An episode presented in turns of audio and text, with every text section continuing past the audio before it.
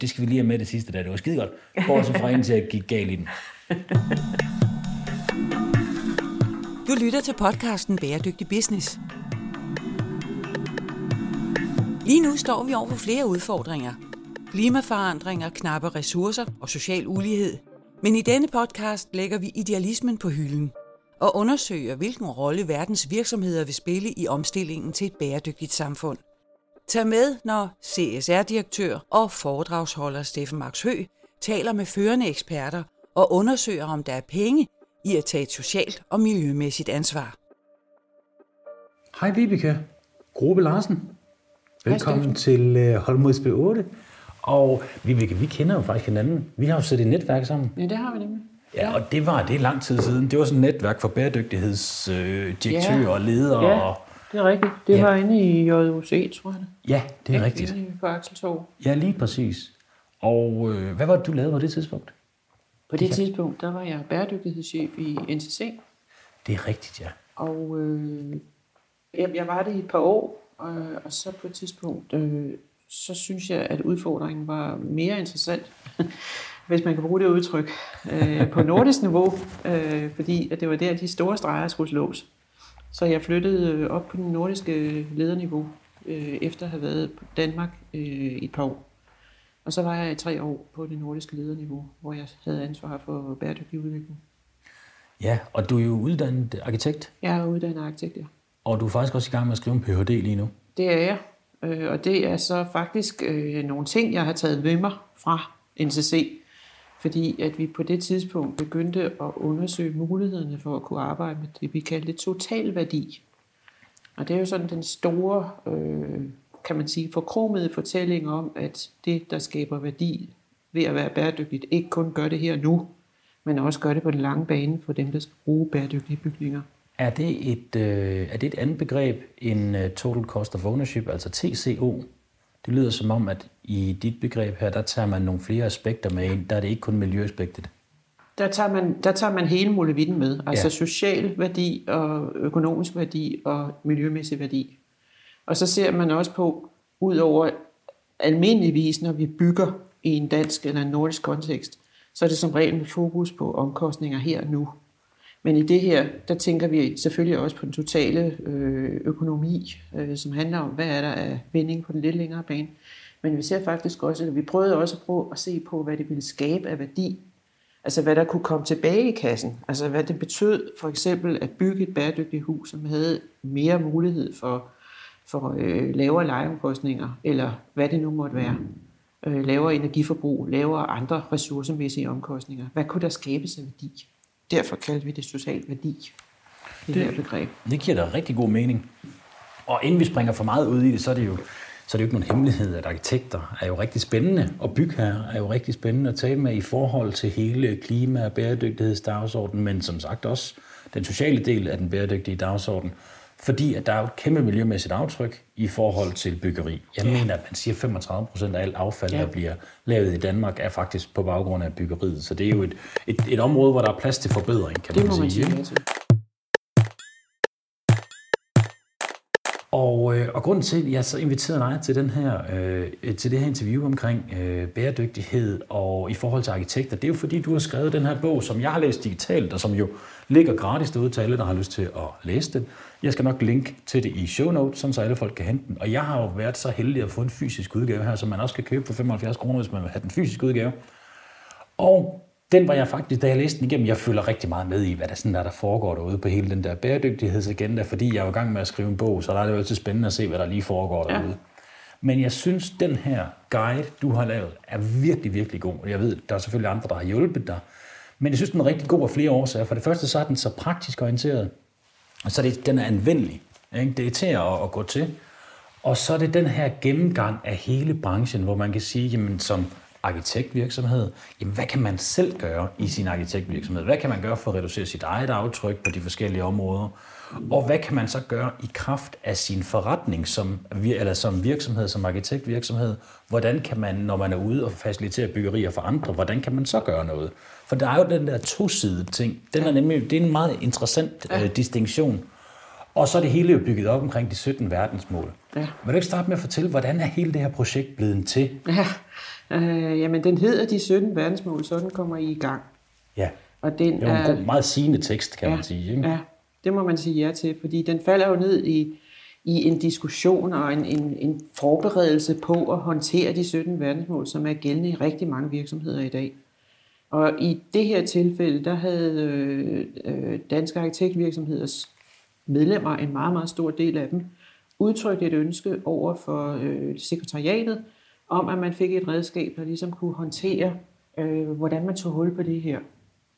Og på det tidspunkt, hvor, hvor jeg blev øh, involveret i at, at få den til at hænge sammen, denne her måde at arbejde på, der havde jeg selv arbejdet med en del virksomheder, og, så, som jeg havde guidet omkring, hvordan man egentlig gik ind og kiggede på de her 17 verdensmål. Og jeg havde faktisk også på det tidspunkt skrevet en del om dem. Så jeg havde ligesom tæsket dem alle sammen igennem. Og det som konsulent, du havde været inde og arbejde Ja, med det? det var det. Okay, det var ja. det. Altså, jeg startede på det i min tid i, i NCC, og så tog jeg det med mig, det projekt, ligesom jeg tog totalværdiprojektet eller tilgangen med mig, ud i min egen konsulensvirksomhed, da, da den enhed, som jeg var i NCC, desværre blev nedlagt. Øh, Så jeg, blev, øh, jeg, jeg gik i gang med en selvstændig karriere igen, det havde jeg været før som konsulent, og i det her tilfælde, så havde jeg så de 17 verdensmål med mig. Øh, og jeg var meget, øh, jeg var ret dybt inde i dem, og jeg var også inde i dem på den måde, at jeg havde fundet ud af, at det er ligesom ikke den rigtige, eller det er rigtigt er forkert udtryk, men det er ligesom, altså den måde, man egentlig kan bruge dem på, er ved at tænke på dem i sammenhængen. Og mange, der ligesom tager hul på verdensmålene ved at finde ud af, hvad for nogle verdensmål er mest relevante for os. Ja, så går de meget isoleret til Ja. værks og tager verdensmål 2, og så skal vi ja. arbejde med fattigdom. Ja, og, øh, og de tænker ikke i den store sammenhæng, det der holistiske, at de egentlig alle sammen hænger sammen. Er det sådan? Det er lige præcis det, det er, øh, det handler om nemlig. Og, og så tænker jeg også, altså det, det der også sådan ligesom, altså jeg havde min arkitektfaglighed med mig, fordi jeg selv havde en samvittighed eller en ansvarlighed, eller hvad man kan sige, der knytter sig til det at være arkitekt. Så for mig var det egentlig vigtigt at finde ud af, hvad mulighederne var for at tænke tværfagligt i forhold til verdensmålene. Hvad kunne de bruges til? Kunne de måske dybest set bruges til at være med til at løfte en eller anden form for ansvarlighed og politikskabelse frem? Det var jeg ret interesseret i. Og det, ved jeg, det vidste jeg jo så som arkitekt, at det var nok også noget, danske arkitektvirksomheders medlemmer var interesseret i. Ja, og, det bliver du også bekræftet i, når de har henvendt sig til sekretariatet og sagt, ved du, vi har faktisk brug for nogle, man kan man sige, guidelines til, hvordan man Præcis. kommer i gang. Fordi som din bog jo også meget fint viser, der er jo rigtig mange danske arkitektvirksomheder, som er langt frem, og som er er, rigtig det. dygtige. Og der er jo flere af dem, der bliver nævnt heri, og, og ingen nævnt, ingen glemt, fordi der, er- der er en hel del, der er en god, Ja. ja. et par gode håndfulde i Danmark, ja. som er dygtige. Ja. Men det er jo klart, der er jo også alle de andre. Ja. Hvordan er det så, man kommer i gang med det? Ja. Og der tror jeg egentlig, at det, at det projekt, I har lavet her, er også bredere end bare i forhold til arkitekter, fordi sådan som jeg ser projektet her, så kunne man faktisk i en hvilken som helst brancheforening gå ind og lave en lignende skriv og hjælpe hele Ja. branchen Ja. i gang med at arbejde med, med nemlig rigtigt. bæredygtighed. Det er nemlig rigtigt, og det var sådan set også det, altså, vi, vi egentlig prøvede at svare på, fordi arkitekter jo også arbejder sammen med alle mulige andre. Øh, og, og, og derfor tænkte vi, at, at det vi kunne lave, det kunne måske i et eller andet omfang faktisk godt være relativt generisk. Selvfølgelig med fokus på, hvad arkitekter gerne vil bringe ind i formgivningsprocesserne. Det er klart, Men- indholdet men- vil være anderledes, ja. men, men selve strukturen op, øh, kunne man egentlig godt genbruge. Det er jeg fuldstændig overbevist om, man kan. Og det, altså, jeg har været med til at skrive andre redskaber for arkitektbranchen, som er blevet taget til sig i andre brancher også. Ikke? Altså ingeniører for eksempel føler sig tit inspireret af den måde, arkitekter arbejder på. Indretningsarkitekter, landskabsarkitekter, forskellige mm. bygherrer faktisk også. Altså jeg har haft flere seancer med bygherrer, med kommuner og med, med private bygherrer, og arbejder i, i øjeblikket sammen med Bygherreforeningen og med et initiativ, hvor vi også taler om verdensmål i. Så det er også bygherrer af enhver art.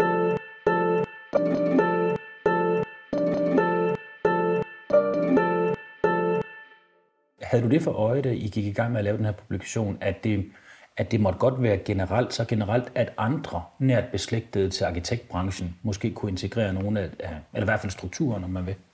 Altså, jeg, jeg, jeg lige ved at sige, nu har jeg lyst til at lige et øjeblik ikke, ikke at være særlig ydmyg. Fordi, Det skal du heller ikke fordi jeg tror faktisk, at den måde, arkitekter arbejder på, og fordi vi arbejder så visuelt, som vi gør, at den vej rundt, der kan vi ramme rigtig mange andres interesser for, hvordan man kan håndtere det her. Øh, og, og, så derfor tænkte jeg faktisk lidt, at det ville nok komme lidt implicit. At, at hvis vi fik lavet det her godt nok, visuelt nok, kommunikativt godt nok, så, så kunne det sagtens være, at der ville være andre, der ville være interesseret i at prøve at se, hvordan kan vi bruge det her til noget. Det, det synes jeg er meget prisværdigt, og, og det vil jeg faktisk også mene, at det lykkes. Altså, som sagt, så har jeg kigget en del af de her forskellige rapporter igennem, hvor det er, at man prøver at lave sådan en, en holistisk tilgang til bæredygtighed. Hvordan skal man arbejde med det? Og, øhm, og det er faktisk ret svært at få alle de her facetter med, altså fordi det, er, det stikker jo i alle mulige retninger. Det er jo det, det gør. Ja. Og det er derfor, det kræver et ret stort overblik at få det samlet, så, øh, sådan så det er tilgængeligt for mennesker, som ikke har en stor indsigt i det, samtidig med, at det skal jo formidles ordentligt. Og der er nogle, nu sidder jeg jo ender med at lovprise det fuldstændig, men jeg tænker, når den er gratis, så går det jo nok. Altså, så er det jo begrænset, hvor meget man kan blive skudt i skoen for det. Men, men de, øh, der er også nogle fine illustrationer, og, sådan, og det er meget praktisk, det er til at gå til. Ja. Øhm. Altså det, vi har gjort, øh, som, nok, som jeg tror er skubbet i det, det er i hvert fald det, der, der er rigtig mange, der reagerer på. Det er for det første, det som du nævnte, at vi har prøvet både at kigge på det som forretningsudvikling, i forhold til daglig praksis, ja, men altså, også som projektudvikling. Ja, sådan så når arkitekter de sidder og ja. laver et hus, bare for at få det helt ned til alle os, der ikke er arkitekter, så er der nogle ting, man kan vælge at gøre, ja. for at imødekomme nogle af verdensmålene, som er ikke almindelig praksis lige nu, men som man kan integrere. Ja. Og det er jo nok det, man vil kalde forretningsudvikling, ikke? Ja, ja, en del af det, ikke? Altså, men det er også noget med, altså, hvad kan du faktisk, hvad kunne være en fordel, at man som arkitektvirksomhed vidste og kendte på egen krop, når man skal opfylde nogle behov, som en klient eller en bygherre måtte have. Hvad kunne, kan du give nogle eksempler på det? Jamen det kunne være, altså det, øh, for eksempel har vi det her verdensmål nummer 11, som handler om bæredygtige byer og lokalsamfund. Den er lige til højrebenet til arkitekter, kan man sige. Den er nemlig lige til højrebenet til arkitektvirksomheden. Hvis man ligesom skulle forholde sig til den både som virksomhed, som sig selv, og i forhold til formgivning af projekter for kunder, så kunne det være et spørgsmål om at sige, hvordan kan vi når vi placerer vores virksomhedskontor? Hvordan kan vi til gode se, at det bliver så øh, i overensstemmelse med, med bymæssige sammenhænge som overhovedet muligt? Kan vi fremme cykeltrafik? Behøver vi øh, at have parkeringspladser, hvis vi i øvrigt øh, for eksempel kan have firmacykler, der kan komme hele vejen rundt til alle de kunder, som vi har i store byer, for eksempel. Ikke? Det kunne være en mulighed. Det kunne også være en mulighed at samarbejde om fredningsbestemmelser og lokale øh, hvad hedder det, renoveringsstrategier osv. For ligesom øh, i forhold til der, hvor vi selv bor som arkitektvirksomhed, at kende de forudsætninger, som vores kunder, som øh, de går og efterspørger, at vi også ved, hvad det er, vi skal rådgive over, fordi vi har smagt øh, medicinen på egen krop. Du lytter til podcasten Bæredygtig Business. Og jeg tror, der er rigtig mange, som simpelthen ikke er klar over, hvad det er, arkitektvirksomhederne reelt kan gøre. Fordi hvis man kigger på sådan noget som bæltefixeringer på psykiatriske ja. hospitaler, at man med en anden arkitektur, end man er vant til, kan minimere bæltefixeringer. Ja. Det er jo, helt, det er jo virkelig imponerende. Og så synes jeg, at man begynder at sætte tingene i et andet perspektiv også hele trivselsdebatten. Ja. Hvordan kan man skabe... Vi ved jo, at de ting, der får mennesker til at trives, ja. faktisk har et meget lavt klimaaftryk. Det er ja. jo sådan meget sjovt, ikke? Ja, der er Men, nogle sammenhæng der. Der er nogle sammenhæng der. Ja, som er rigtig interessant, ja. ikke? Hvor man kan sige, kan man designe bygninger, sådan så folk de møder hinanden og opnår noget, noget fællesskab, som vi ved er godt for trivselen. Ja. Så arkitekter har virkelig mulighed for at gøre meget. Ja. Så det er vel ikke kun et spørgsmål, og det er derfor, jeg tror, mange tænker nok automatisk på arkitekter som som virksomheder, hvor det er, at jamen, de designer huse, folk skal være i, enten arbejde i eller bo i, så det er den byggeprocessen. Men der er hele den sociale dimension, ja. som faktisk er, den snakker man ikke så meget om, Nej. altså uden for arkitektkreds. Nej, Hvordan det, tænker det er lige præcis det, som vi gerne vil, vil, vil understrege med det her, fordi der er rigtig mange af de 17 verdensmål, som er sociale. Og der er rigtig mange af de ting, der ligger i de 17 verdensmål, som er sociale, som er noget, arkitekter faktisk bør og kan og ofte har forstand på at fungere i forhold til. Og det, altså du nævner det med bæltefixeringer, men der er hele det der sat op omkring helbredende arkitektur, for eksempel, som vi taler om, når vi for eksempel skal bygge hospitaler eller sundhedshuse, eller hvad det nu måtte være. Altså hvis, hvis man ligesom kan gå ind og påvirke noget med lys og tekstur og overflade og farver, så har man faktisk nogle vilkår, som kan få, få, få folk til at blive raske hurtigere. Det er også en dimension af bæredygtighed. Og det er en, en dimension, som faktisk på den lange bane kan betyde rigtig mange penge for dem, der interesserer sig mest for det, i forhold til at kigge på nogle andre øh, kasser, end dem, man så almindeligvis plejer at kigge på. Og det er, nem, det, det er faktisk noget af det, mit forskningsprojekt så går ud på. Ja, det er meget altså, spændende. Det er nemlig noget med at kigge på, hvordan man får den her enhed af social og miljømæssigt og økonomisk bæredygtighed til at gå op i en højere helhed. Ved for eksempel at holde op med at tænke i kassetænkning, men, men, men tænke mere på, hvordan øh, social øh, fordelagtig formgivning øh, kan fremme folks tilhørsforhold til de steder, de bor eller arbejder, og få dem til at passe bedre på dem, og få dem til at vare længere. Og, altså, der er nogle sådan nogle helt fundamentale, banale, øh, dybest set øh, omstændigheder omkring det der med at skabe noget, noget byggeri og noget rum og noget arkitektur, som er vedkommende. Men det er jo der, det hele bliver rigtig spændende, ikke? fordi hvis vi har hop, er hoppet ud af den kasse, hvor man siger, at arkitektur er ikke kun et spørgsmål om funktionalitet og æstetik, der er mange andre ting, man skal ja. tænke ind over. Ja. Jamen lige pludselig så er det jo en kæmpe stor verden. Ja. Og så kan man sige, hvordan, hvordan lykkes det så for øh, arkitekterne og alle arkitektinteressenterne øh, at samarbejde? Fordi der skal man jo have en bygherre med på at finansiere ja. de her byggerier. Ja. De skal jo se noget fornuft i, ja. at man øger den sociale trivsel. Det skal jo, alt andet lige, hvis det er dyrere, så skal det jo på en eller anden måde forrente, så det skal jo give noget andet i, måske en højere lejeindtægt eller noget i den dur.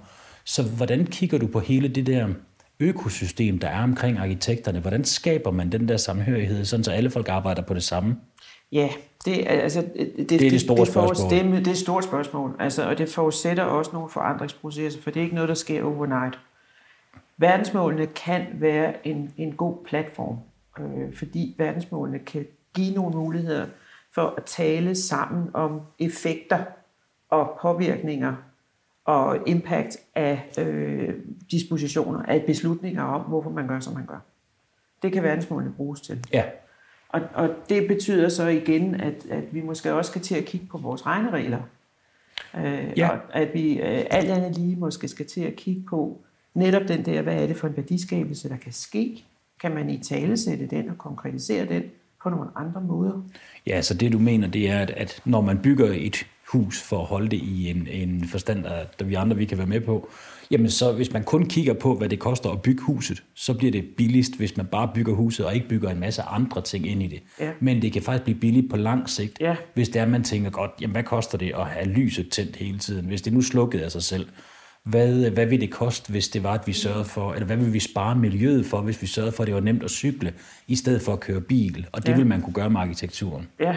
Så man skal regne på det anderledes. Ja, og der, der, der er sådan et begreb, der hedder eksternaliteter. Som, som, som vi ikke plejer at bruge i, i den henseende, når vi skal kigge på, hvad det koster her og nu at bygge et hus. Nej. Men, men det, at øh, det kan have en positiv effekt, for eksempel helbredsmæssigt, det betyder, at der skal komme nogle penge fra nogle andre kasser. Ja. Det er vi ikke vant til. Nej, og det er jo det, negative eksternaliteter betyder jo, at der sker et eller andet, øh, som man ikke har regnet med i det store regnestykke. Ja. Så for eksempel, så begynder folk at køre rigtig meget bil, fordi at man flyttede alle butikkerne ud af byen. Ja. Så det er en negativ eksternalitet, at man kommer til at bruge en masse krudt på det, altså ja. en masse CO2 for eksempel. Er det ja. ikke rigtigt? Det er nemlig rigtigt. Ja. Altså der, der er nogle omstændigheder der, som gør, at, at øh, at hvis vi kan håndtere nogle regneregler på nogle andre måder, og vi kan tale om noget andet, der skaber værdi, som vi måske endda kan få et sprog for, det kommer ikke til at ske overnight, men det kommer sandsynligvis til at ske, at vi får et sprog, som gør, at den værdiskabelse, der sker i at tænke os om på miljøet og den sociale forhold og de økonomiske veje, at det, det, det øh, kommer til at kunne betale sig. Men hvad vil være nogle af de sådan mere lavt hængende frugter, som en arkitektvirksomhed kan gå i gang? Hvis du skulle komme ud som konsulent for eksempel, og du ville give, så vil du givetvis tage en samtale med virksomheden, arkitektvirksomheden først, men ja. hvad vil du så altså, sige, der var nogle af de lavt hængende frugter, som man kunne kigge på? Hvad vil være noget af det første, man skulle gøre? Jamen, øh, lave et grønne regnskab for sig selv, mm. for eksempel. Ja, for sin egen virksomhed. Ja. ja.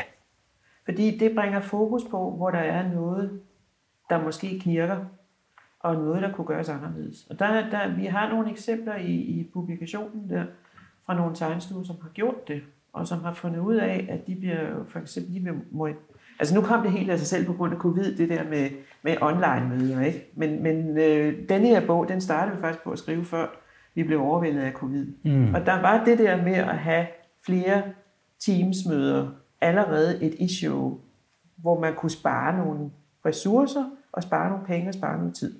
Og ved du hvad, det er faktisk rigtig spændende lige præcis det, det eksempel, fordi Novo Nordisk har sparet 1 milliard kroner på at gå til digitale møder. Ja.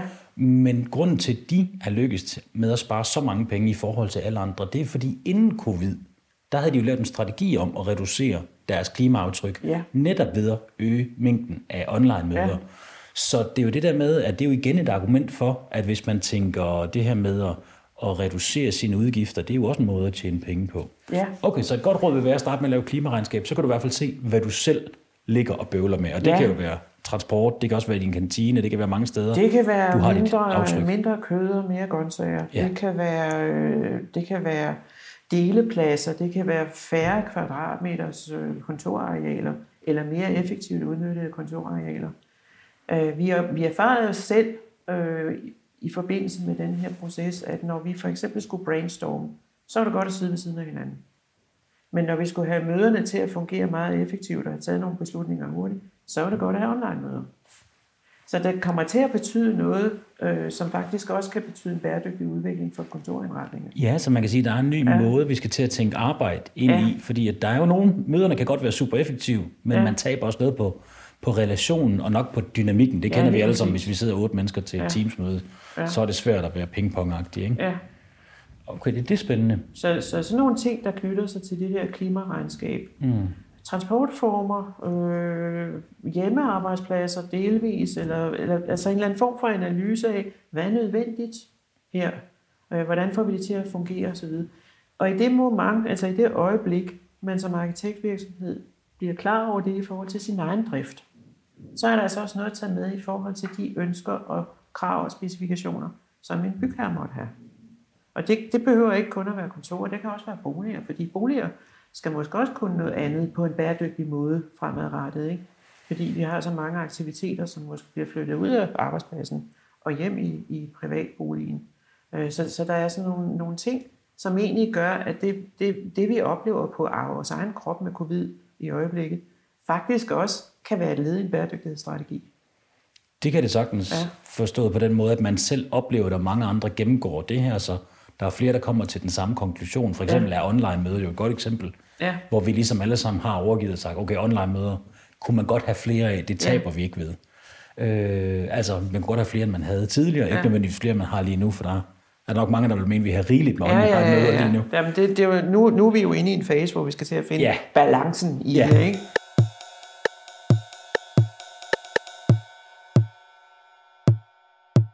Men hvad så med den, den mere kreative side? Fordi ja. arkitekter er jo også kreative mennesker. Altså, ja. de skaber jo. Ja. Øh, de det er jo et formsprog.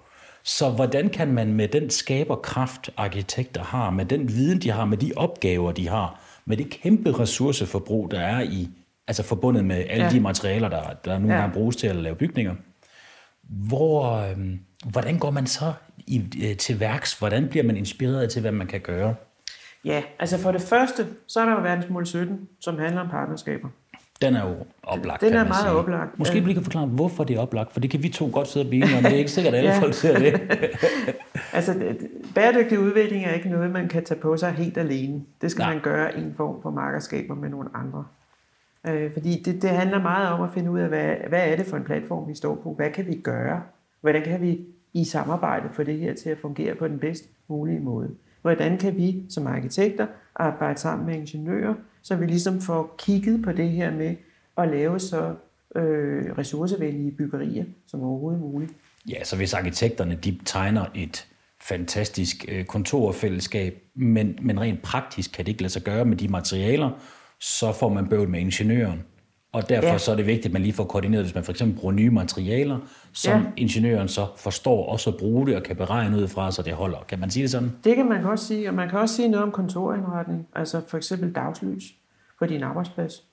Øh, der kan, det kan ingeniører regne på, men arkitekter er dem, der ligesom kan se, er det her et godt rum at være i? Har jeg engagement. Øh, bliver jeg træt, eller er jeg glad i denne her sammenhæng? Kan jeg se ud på noget? Kan jeg øh, få lyset ind på en pæn måde, sådan så jeg ikke får hovedpine af det? Sådan nogle øh, mere, skal man kalde det, indeklimatiske mm. ting, der knytter sig til, hvordan jeg har det, hvordan mm. jeg trives.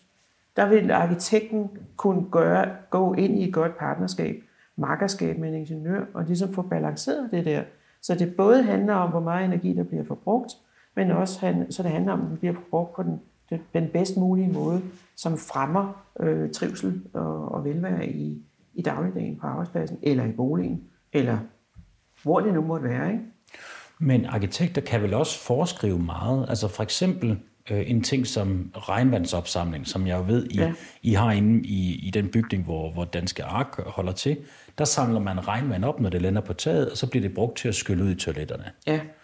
Altså sådan noget som det, det er jo, når jeg hører sådan noget, så tænker jeg bare, wow, det lyder ja. smart i en tid, hvor det er, at vi ved, at vi får mere og mere regn, det falder ja. tungere og kraftigere, og, øh, ja. og derfor så er det godt, at vi får samlet det der vand op og bliver brugt til noget fornuftigt. Ja, altså det, det der er ret interessant omkring det der med, med mere regn, og, og hvad man kan arbejde med det, det er, at man kan jo designe nogle steder, som samler regn op, men som samtidig også er nogle attraktive byrum og den der øh, sammenhæng mellem at skabe øh, dejlige rum at være i, og at de rent faktisk også har et formål i form af at forsinke overbelastning af kloakkerne, eller samle regnvand op til formål som øh, blomstervanding, toiletskyld, øh, rekreative øh, søgeområder, eller hvad det nu måtte være.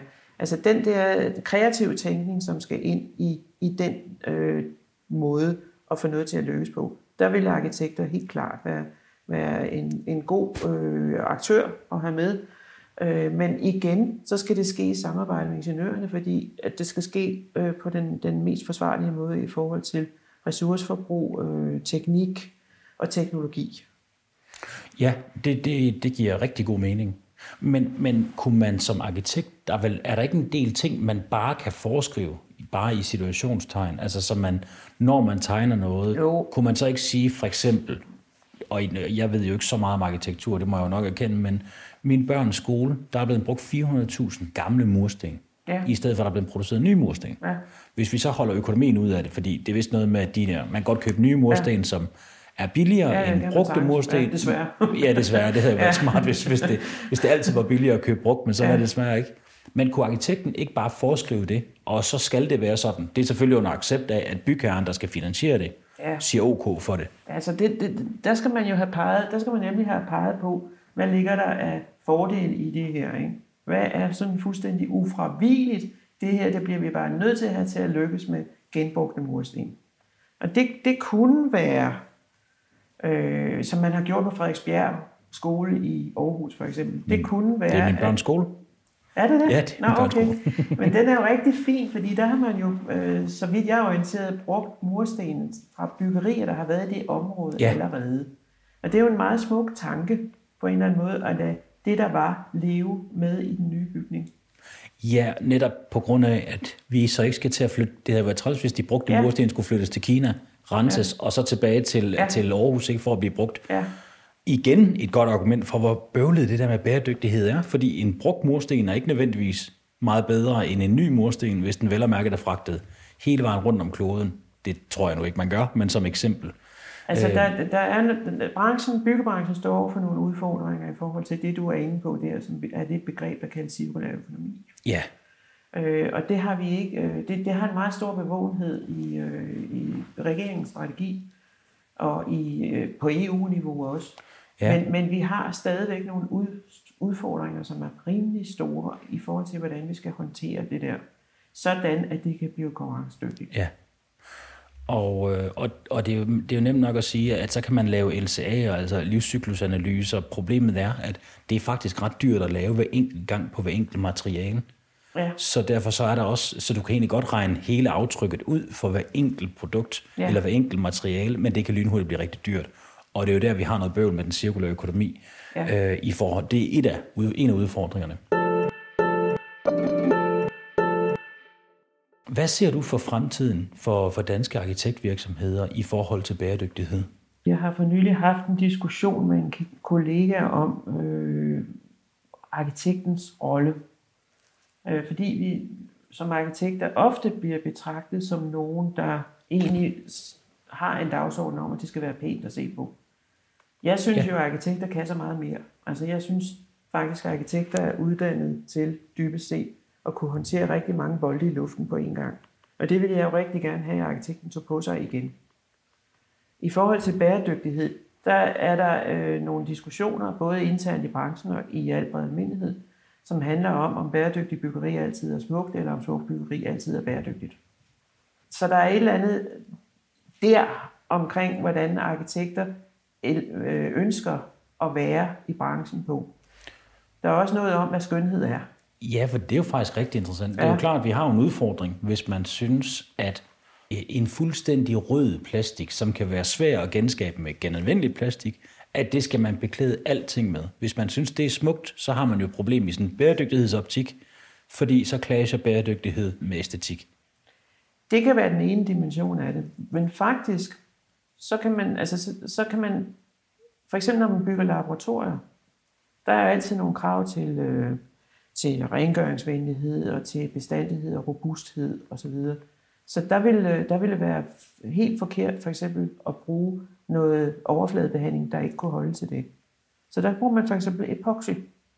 Oh, okay. Og epoxy vil i sådan en sammenhæng være det eneste rigtige.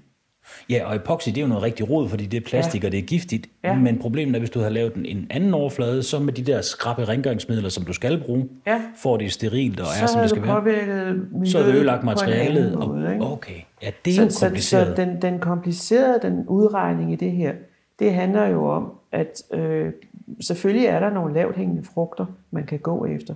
Men der er også noget med at få opbygget noget viden om, hvad der er det mest passende i den bestemte, specifikke situation. Og der kan komme nogle kompromiser, man skal indgå, men, men sagen er, at man skal vide, hvorfor man indgår dem.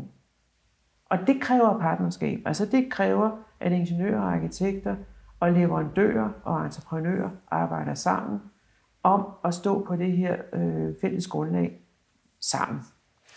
Ja, og det er jo klart, det kan man jo godt gøre på store overordnede linjer, men så forestiller jeg mig bare, der må jo være tonsvis af eksempler på kompromiser, der skal indgås. Og hvis du siger, at, at det skal man have viden nok til at kunne forstå, det er meget viden, hver enkelt arkitekt skal have, og det er et stort samarbejde med de andre øh, aktører, som de samarbejder med, for at det kan lade sig gøre.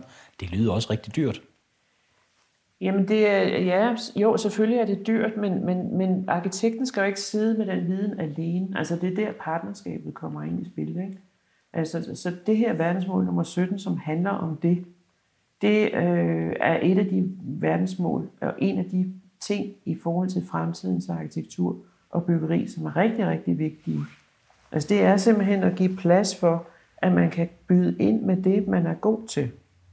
Og at der bliver lyttet til hinanden i forhold til det, man er god til.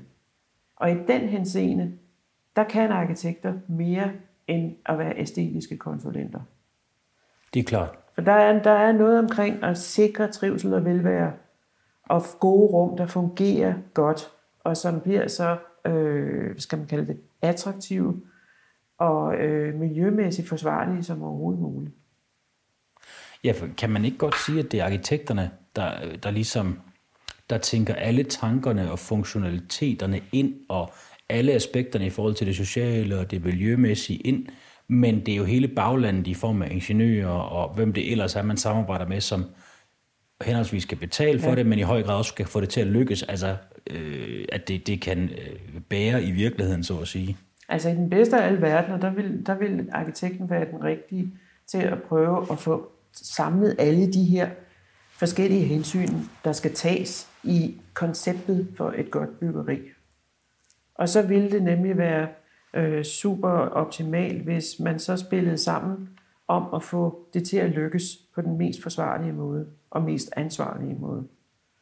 Øh, så så det, øh, den der rolle, som arkitekten har haft i gamle dage, da man var en bygmester, der ligesom trak i alle snorene for at få huset til at stå øh, ret og pænt og, og, og, og velfungerende, den, den kunne jeg da godt drømme om, at arkitekten øh, i endnu højere grad havde lyst til at tage på sig igen. Der er nogen, der kan. Men der er også rigtig mange, som har brug for at få øh, støtte til at, at, at, at træde karakter og gøre det der igen. Men ser du, fordi det er jo også en måde at gribe det an på i partnerskab, verdensmål nummer 17, partnerskabets tankegang, at sige, i stedet for at man skal have det her brede samarbejde, så kan man jo også trække nogle af de her folk ind, så man, altså man kunne godt forestille sig en arkitektvirksomhed, som fik stor, et stort ingeniørfirma ind under sig, og samtidig tæt samarbejde med en pensionskasse, sådan som man i bund og grund ja. havde alt den viden in-house. Ja, det kan man sagtens forestille sig.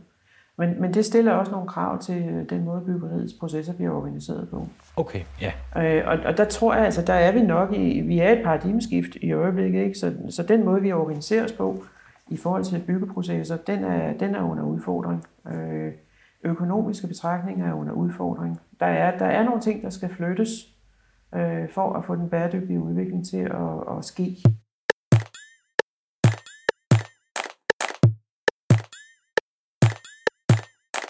Nu skal jeg jo faktisk i gang med at bygge en, øh, en stor lejlighed. Og, øh, og i den forbindelse, så har jeg tænkt mig om, hvordan kan jeg så i min private bolig få øh, integreret nogle af de her øh, bæredygtighedsidealer, som jeg har. Jeg er meget fokuseret på klimadelen, ja. men det sociale synes jeg også er meget interessant. Hvordan ser du det her med privatboligmarkedet og arkitektur? Hvor kommer bæredygtighed til at spille ind der? Noget, som sikkert vil være provokerende for mange, det vil være, at det kan godt være, at vi skal til at bygge færre kvadratmeter. Fordi store boliger øh, har alt andet lige et større miljøaftryk og klimaaftryk end Jamen, så, mindre så boliger. stor er den ikke, den lejlighed skal bygges. Men det er sjovt, for det har jeg faktisk allerede set nogen ja. markedsføre sig på, hvor det er, og nu kan jeg ikke huske, hvad firmaet hedder, det er jo selvfølgelig meget passende, men at der siger 100 kvadratmeter, det er det, du skal bruge, Ja. ikke mere. Og så er rigtig meget af det lavet i træ, fordi træ Ja. er jo et super bæredygtigt materiale. Ja. Så det kunne jo godt være en approach, kunne det ja, ikke det? altså vi, vi kommer til at se meget mere træbyggeri. Det er helt sikkert. Ja. Øh, fordi der er så mange fordele knyttet til, til træ, som, øh, som man har overset igennem nogle år, og som er ved at blive synlige igen. Altså man kan bygge meget mere præcist i træ. Og i man kan bygge meget øh, hurtigere, og man kan faktisk også bygge højere, end vi har gået og troet, man kunne.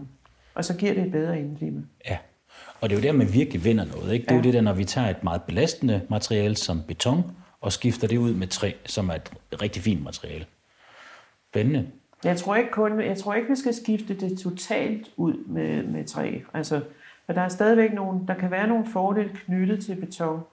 For eksempel øh, kan konstruktioner, der er opført i beton, holde på varme og guld længere end træ kan. Og det betyder, at, at i forhold til opvarmning og nedkøling, så kan der være nogle fordele ved at lave nogle hybride løsninger, som både er beton og træ. Det kan være dækkene, der kan være beton. Det kan være facaderne og de bærende konstruktioner, der kan være træ. Eller, eller i en sammenhæng med, med, med beton. Ja, det er jo sjovt, ikke? Lige så snart man tror, man ved noget, ikke? så bliver det kompliceret af Ja. folk, der ved rigtig meget om tingene. Ikke? Ja. Fordi så tommelfingerreglen, det er bare at bygge i træ, så skal det nok gå. Åh oh, nej, Nå, men så var det ikke helt gældende alligevel. Nå. Men det må jo gudskelov, at, at der er kloge mennesker, der skal tage sig af den del. Øhm, Der kommer partnerskabet ind i billedet. Der kommer partnerskabet ind, ja. Hvad med sådan noget som certificeringer af bygninger? Der er jo de her Det er nok DGNB og DGN. svanemærkning, du tænker på, ja, ikke? DGNB og svanemærkning. Altså, hvordan, øh, hvordan skal vi kigge på det? Der er, jo, der er jo lidt bøvl med de offentlige byggerier, er jo faktisk ikke ret gode til at lave de her øh, certificerede byggerier, men, men kunne det være en vej frem, hvor man begynder at kigge på certificeringer af bygninger? Det gør man jo i stigende grad. Altså, der er jo øh, mange, mange, mange, mange proportionalt flere bygninger, der bliver certificeret i dag, end der var for bare fem år siden. Men det koster jo altså også lidt. Kan man så at sige få de penge ind igen? Altså jeg er med på, at nogle gange koster ja. Bæredygtighed noget, det er også fair nok. Ja. Men kan man lege de der lokaler bedre ud? Kan man sælge dem ja. Ja. bedre efterfølgende, hvis de er certificeret? Hvad får man ud af det? Er det rent happy-go-lucky filantropi at sige ja til øh, certificeringer, eller er der også noget økonomi i det? Altså, øh, jeg, jeg, jeg har jo haft min, min, en, en tid i et entreprenørfirma, som, som påstod, at det ikke kostede mere at bygge certificeret byggeri, end det kostede at bygge konventionelt byggeri. Og det tror jeg faktisk på er rigtigt.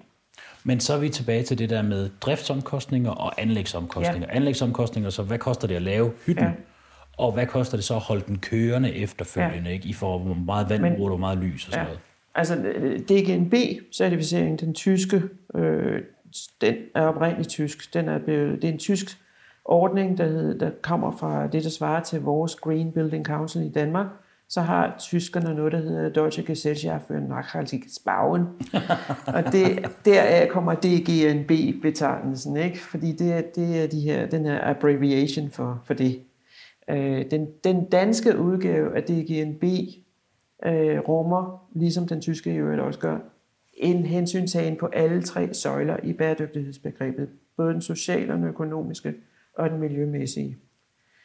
Og den dybere tanke bag DGNB er præcis det, som vi også snakker om i forbindelse med verdensmålene, at man ligesom skal tænke på, i, i alle tre led, og ikke kun i den ene af de her tre dimensioner. Altså økonomidelen. Ja og nej, fordi det der, det, hvis du for eksempel kigger på svanemærkningen, så er den absolut stærkest inden for miljødelen. Okay. Øh, og hvis du så kigger på DGNB, så prøver den at være lige stærk på alle tre ben. Ja, både miljø og økonomi og social. Ja. Og det, det kan sådan meget karikeret give den forskel, at, at svanemærkningen måske faktisk er strammere på miljødelen, end DGNB er. For DGNB skal ligesom dele alle ting lige ud for alle tre søjler som udgangspunkt. DGNB, er det ikke sådan mest anerkendt? Det ja, nej. Øh, det er det mest almindelige. Øh, det er, og, og det er efterhånden velafprøvet i rigtig mange øh, byggerier. Der, hvor den godt kan gå lidt galt, øh, og det ved jeg, at man stadigvæk kæmper med i forhold til DGNB, det er, at når man for eksempel skal ind og lave de her analyser, som du lige nævnte på et tidspunkt for en livscyklusanalyse, en LCA for eksempel, og en leve, om levebetragtningsanalyse, som hedder en LCC. Godt, vil vi lige skulle forklare forskellen på dem. Ja, den miljømæssige dimension bliver tilgodeset, bliver ordnet, bliver fikset under LCA'en, livscyklusanalysen. Ja, det... Der kigger man på, hvad det koster øh, miljømæssigt at, at bygge af bestemte materialer. Ja. Og men den LCC'en, den hedder, det er så levetidsbetragtninger, levetidsomkostninger. Der kigger man på, hvad det koster over en årrække. Det vil sige både i anlægsomkostninger og i driftsomkostninger. Okay, det var fint. Det er så det, jeg snakkede om før. Det er jo det her med, hvad koster det rent faktisk at holde bygningen kørende over tid? Ja. Fordi det kan jo være ret dyrt, ja. har jeg ladet mig fortælle. Ja. I forhold til, hvor billigt i godsøjne det er bare at lave bygningen. Ja, det er nemlig rigtigt. Øh, og det er det, der er super interessant i forhold til at se på, vil der rent faktisk være nogle fordele ved at bygge miljømæssigt bedre, fordi det så også vil holde i flere år. Okay. Og det i øvrigt også vil være fremmende for indeklimaforhold, for øh, materialeforbrug osv. Kan der være nogen sammenhæng der?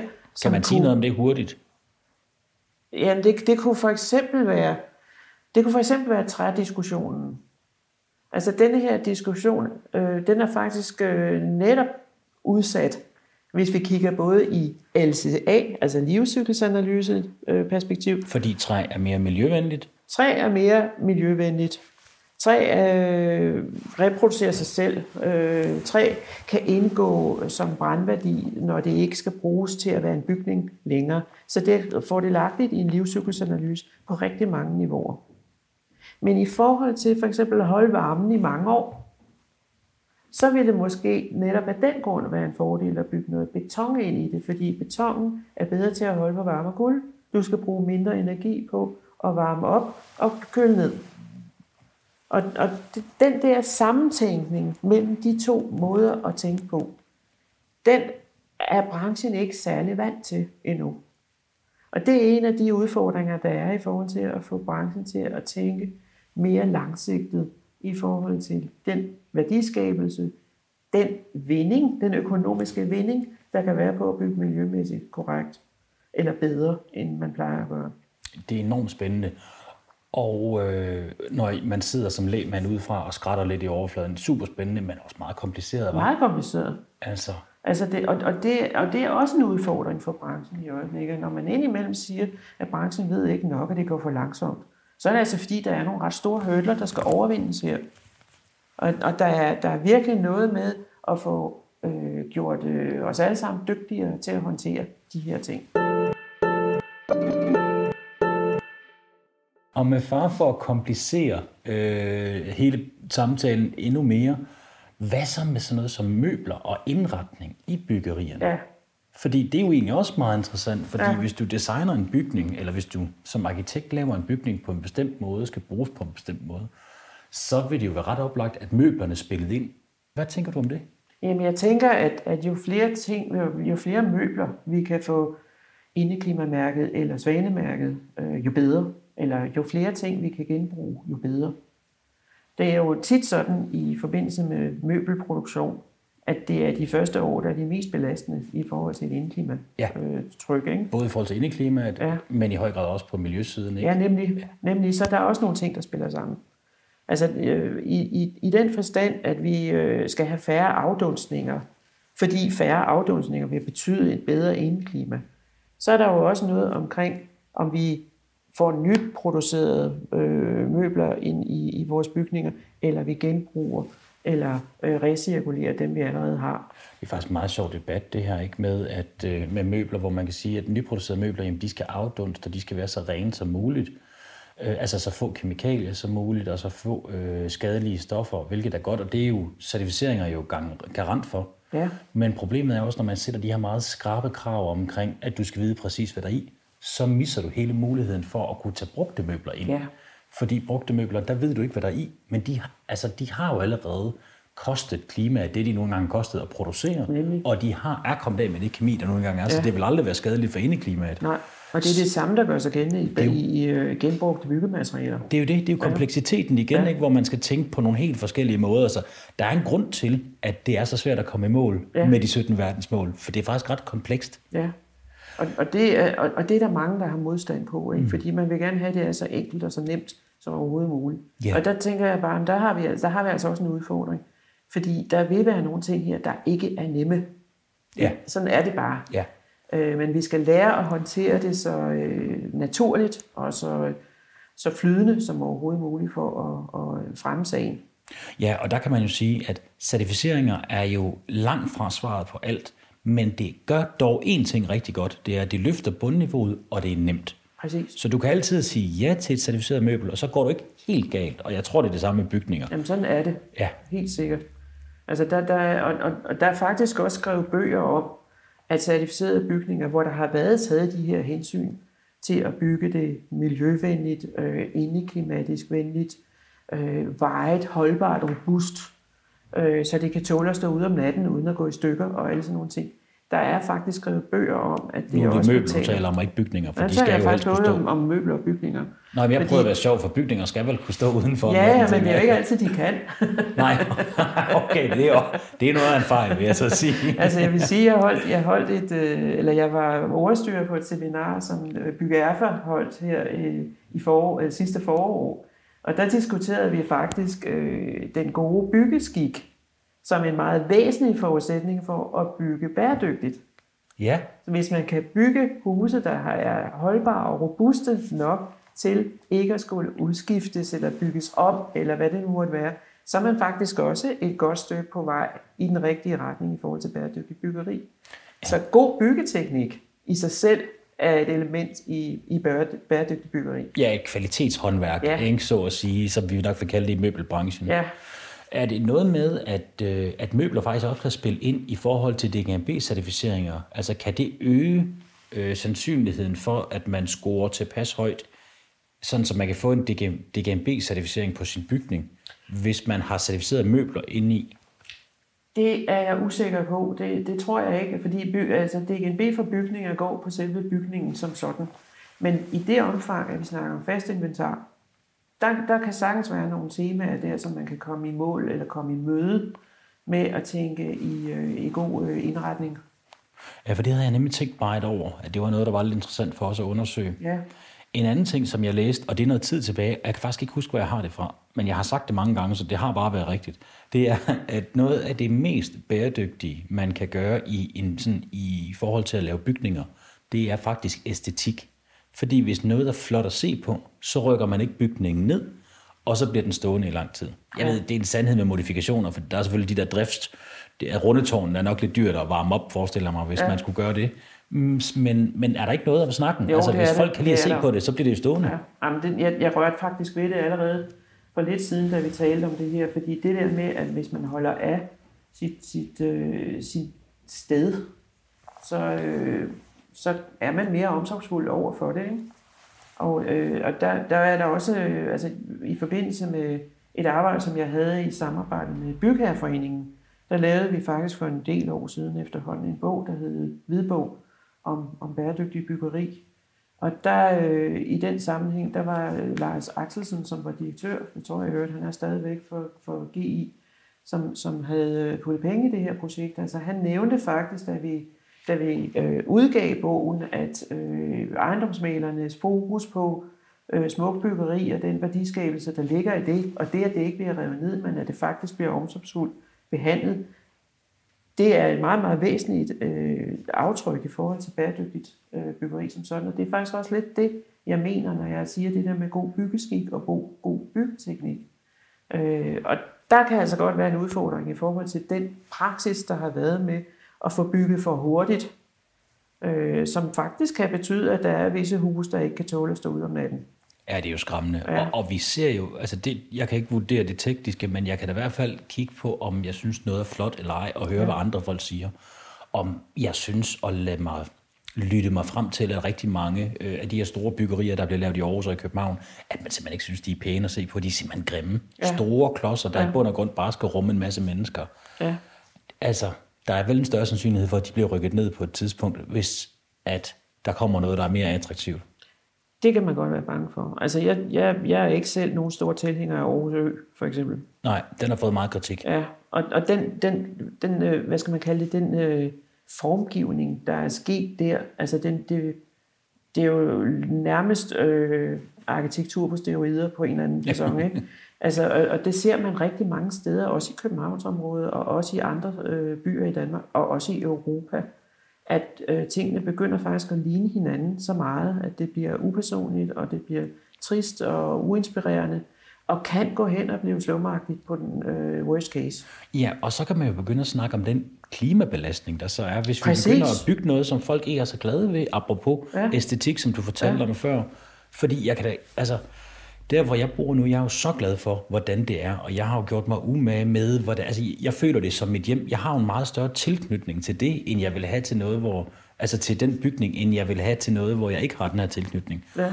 Og der kan man sige, at det er jo meget det samme med møbler. Ja. Altså det der gode møbel, du har derhjemme, hvor håndværket er i orden, kvaliteten er ja. i orden, det er givetvis dyrere, for du betaler jo for kvalitet. Det, ja. det gør man nu engang immer væk. Men du har det altså også længere tid, du passer mere på det, ja. og det har en gensalgsværdi. Ja. Så, så sandheden ligger nok et eller andet sted imellem det der med ja. den gode kvalitet, noget man godt kan lide at bruge, som samtidig også ja. er funktionelt og driftsmæssigt, giver, giver mening. Men nu nævnte du lige gensalgsværdi, og det er faktisk et ret interessant parameter at have for øje i den, i den sammenhæng, når vi snakker om totalværdien i Ja. byggeri for eksempel. Ikke? Det er at bygge noget, der er godt nok til, at det kan blive ved med at være i omløb. Ja, At det ikke skal rives og bygges om og ned og så videre. Altså, jeg har boet i nogle år i, i Humlebæk, og der er en tendens for eksempel i visse dele af Humlebæk, hvor man i øjeblikket kan se, at der bliver solgt huse, som så bliver revet, og så bliver bygget et nyt. Og, og det er jo på en eller anden måde super ærgerligt, øh, fordi var det egentlig nødvendigt? Og det er i øvrigt også ærgerligt set fra et andet perspektiv, fordi der er nogle, der er nogle kulturarv, der går tabt den vej rundt. Øh, der, der kan sagtens være huse, der er gode nok til at, også æstetisk, altså at på, på alle niveauer er gode nok til at, at, at blive bevaret, som, som øh, bliver revet øh, ned, fordi der skal bygges nyt. Og det, nye, det nybyggede er ikke nødvendigvis den samme veje kvalitet, som det, der, der var i forvejen. Nej, så det er jo klart, hvis man tager noget god kvalitet, noget godt håndværk, og bytter det ud med noget nyt, som er mindre godt på, på forskellige områder, Ja. så har man lavet en dårlig byttehandel. Men der er jo også mange steder, hvor vi bliver nødt til at fjerne noget, for at få plads til flere, apropos det, du fortalte om, Ja. at vi egentlig skal have mindre plads, Ja. som måske bare er designet mere effektivt. Ja. Sådan så vi ikke har måske så meget gangplads, Ja. og kælderen er lidt anderledes, end man ja. ellers kunne forestille sig. Men, men den der med designet mere effektivt, den er også ret interessant. Fordi der ligger jo, altså man kan sige, der ligger en ny form for skønhed i det. En ny måde at se skønhed på. Ikke? Og det var derfor, Øh, på det tidspunkt, øh, jeg, jeg, jeg nævnte, at jeg havde haft en diskussion med en kollega om, at det, hvad er det, arkitekter skal kunne fremover, og vi skal måske være bedre til at sælge en anden form for skønhed, som ikke kun handler om proportionering, men også handler om god funktionalitet, om øh, effektive kvadratmeter, eller kloge kvadratmeter, er der også mange, der kalder det. Og det der begreb kloge kvadratmeter, det, det, det kan er en, en, en spiller, mm. når man taler om bæredygtig byggeri. Det er, hvordan, hvordan udnytter vi vores bygninger bedst øh, inden for den, de muligheder, der er, og hvordan bliver det i øvrigt skønhedsmæssigt acceptabelt og, og attraktivt at være i.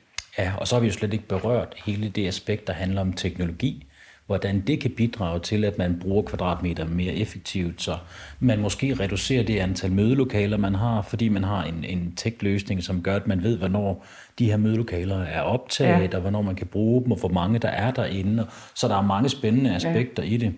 Og den, det, altså, på den måde er det en enormt spændende tid, vi er i. Altså, der begynder at tegne sig rigtig mange teknologiske muligheder, som kan spille godt sammen med rummelighed og, og, og god arkitektur og rumskabelse Ja, og en ting jeg i hvert fald er 100% sikker på, det er, at debatten omkring bæredygtighed, det bliver ikke mindre. Den bliver kun mere og mere højlydt og mere og mere relevant i takt med, at tiden går, og det er jo særligt klimaforandringerne, som er det store fokusområde. Og der har jeg jo også sådan en, en øh, altså, jeg, har, jeg er jo fuldstændig overbevist om, at fremtidens forbrugere kommer til at ville have bæredygtige løsninger, ja. særligt klimavenlige løsninger, i en grad, vi slet ikke har set lige nu. Og når det bliver det, man gerne vil have, så er det jo også virkelig der, at arkitekterne og møbeldesignerne ja. og alle de andre kan egentlig kan få lidt mere ja. for alle de tanker, de ligger i at lave det perfekte byggeri, den perfekte stol osv. Ja. Og hvis det er, at altså lige nu vil folk jo raske gerne øh, signalere, at de har en flot bil og drøner afsted i den, må ikke også de vil signalere, at når det er bæredygtighed, kommer til at blive the hot topic, det eneste, man taler om. Man synes, man taler meget om det nu, man kommer til at tale endnu mere om det. Så kommer folk også til at betale lidt mere for det. Og når vi først får det op i skala, så bliver det jo rent faktisk ikke dyrere. Nej, det er jo det. Det er jo det, der er så vigtigt. Ja, det er det. Altså, det, det kan man jo se med, med økologisk mad. Ikke? Det er jo faktisk et helt godt eksempel. Ja. Og det er jo bare, altså der mad, mad eller fødevareproduktionen har jo simpelthen været på forkant i forhold til det, der sker, for eksempel på byggeområdet i øjeblikket. Fordi det vil også blive mainstream øh, før eller siden. Det der var. Og, og vi, har, øh, vi, vi er også ved at bringe nogle generationer i spil, som bliver fremtidens beslutningssager, som har det her inde på ryggraden på en helt anden måde, end det har været øh, 5, 10, 20 år tilbage i tiden. Men det kræver, at man kan paketere, og man kan formidle den viden, så den er nem for kunderne at forstå. Ja. Og der synes jeg faktisk, at I har gjort et rigtig, rigtig fint stykke arbejde med den her bog, De 17 verdensmål. Sådan kommer du gang i forhold til arkitekter. Man vil kunne finde hele bogen i show notes, og så vil jeg ønske dig held og lykke med din Ph.D. Jeg glæder mig rigtig meget til at høre mere om. Tak skal du have, og tak fordi jeg måtte være med.